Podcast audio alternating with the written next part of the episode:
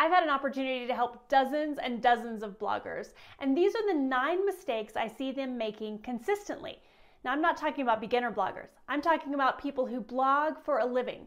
So, whether you're just getting started or you've been doing this for more than a decade, these are the nine blogging mistakes you want to avoid. My name's Lesli, and I help professional bloggers tackle their business consistently and with a plan. Less rat race, more cheese. So let's get started. I'll run through these quickly. The first one I want you to avoid is writing a blog post without doing any keyword research. I know we get these harebrained ideas. We have this amazing idea that somebody tells us or that we think of maybe in our sleep, and then we set down to write a post without looking to see how many people are searching for that each month, if anybody, and if it's worth our time. And then we wonder when it's posted why nobody's looking at it. So I'm going to challenge you to do the keyword research before you put any time into writing a post. The second mistake that I see people doing is ignoring their existing inventory. So you've got a wealth of information on your blog already, and what happens if you don't update it, I recommend once a year, is that it begins to drop in the rankings. So you're going to want to touch each and every post every year, make sure that it's refreshed for Google and for your readers. If you need a little help with that, head over to leslipeterson.com. I've got a free blog post update checklist that you can download there. The third biggest mistake that I see people making is working willy nilly without a plan. I want you to know exactly what you need to work on every day, every week, every month, every quarter, and every year. And more importantly, have a system in place for tackling those things and document them because even if you're not big enough now, you will be large enough one day to pass that work on to a VA or another editor, and you want to have all of your plans in place. If you don't have a plan, you don't know where you're going. So be sure to document what you're working on and take each of the strategic areas of your business and build a plan for success. Next, we're going to talk about email marketing. Now, I know everybody starts with you've got to invest in email marketing. And most of my established blogger friends have done this. Uh, they've got a lead magnet on their website that allows them to collect email addresses. And when they think about it, when somebody reminds them, they send an email out. I want to encourage you to be consistent with your email list. You need to be emailing them every week, sharing something from your blog, sharing a story from your life, trying to connect with your readers. That's how you build a relationship. That's how you get them to open emails on a regular basis, buy from you, and build a relationship that can lead to a profitable email model. Okay, I know the next one's gonna be a little controversial, but I want you to hear me out. I want you to stop working on projects that don't bring a return for you. Now, if you're starting something new, let's say you're just starting your email list, it's not gonna make money immediately. You're going to have to put some effort into it and give it some time. My personal rule of thumb two years.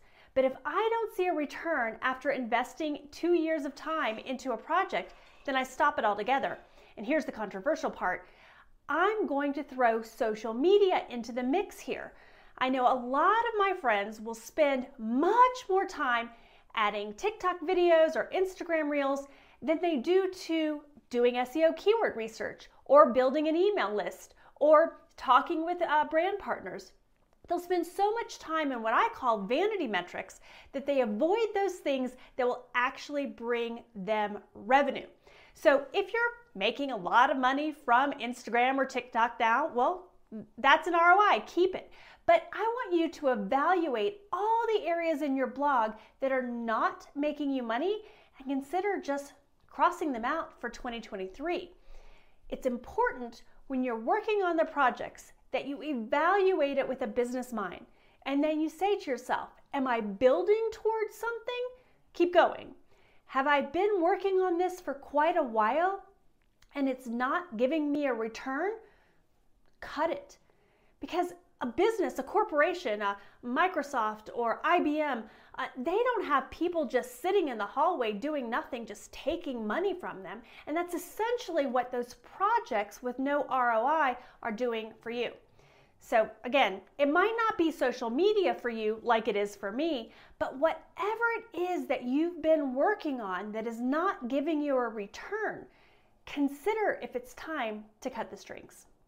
The next three mistakes that I want you to avoid really only apply to those blogging businesses that decide to run contracts with brands or other business partners. So the first one is undercharging. And I don't want this to be confused with don't work for free.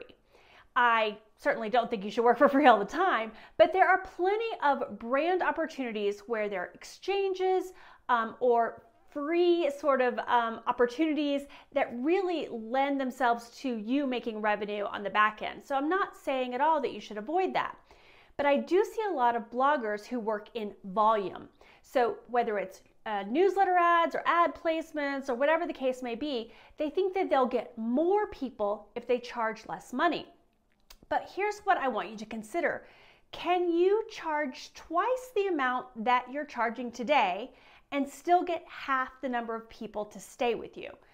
Because if you can, then you're really saving yourself a lot of time and worry and frustration and making money. Because having a client, having let's say 20 clients, is much more taxing on you and your business than having 10 clients and making the same amount of money.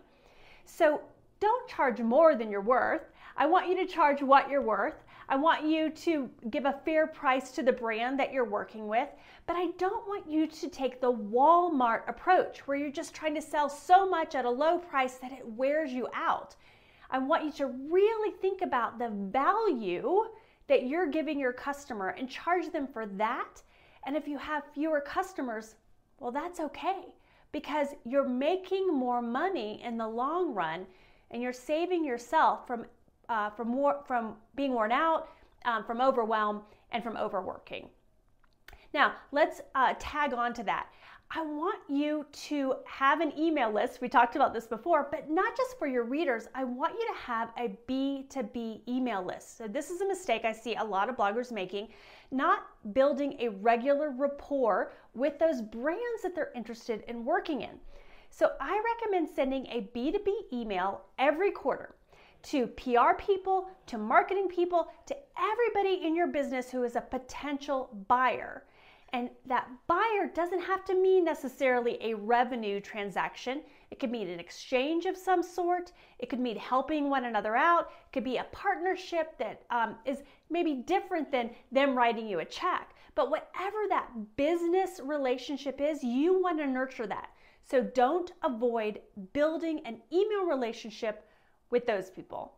And finally, in this area of working with brands, I want you to do what Amy Porterfield calls DSD do something different. So, if all you do is offer Instagram reels and writing posts on your blog, and that's it, well, you're gonna look like every other Tom, Dick, and Harry out there.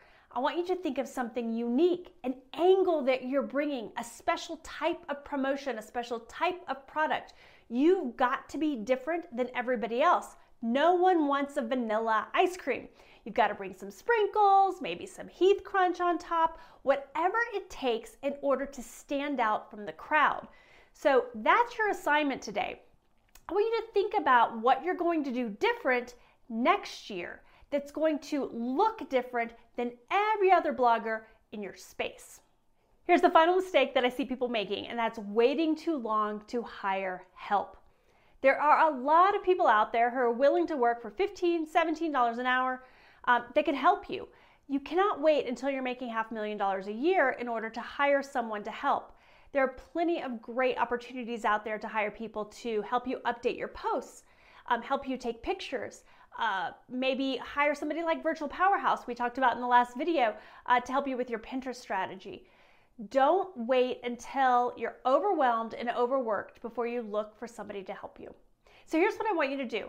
I want you to tell me in the comments below which one of these nine mistakes resonated with you most and what you're going to work on in the coming months. Hey, real quick, this is Lesli, just dropping in to remind you that I have several free resources on my blog right now that I'd love you to get your hands on. Just head over to leslipeterson.com. The link is in the show notes below and grab my free blog post update checklist.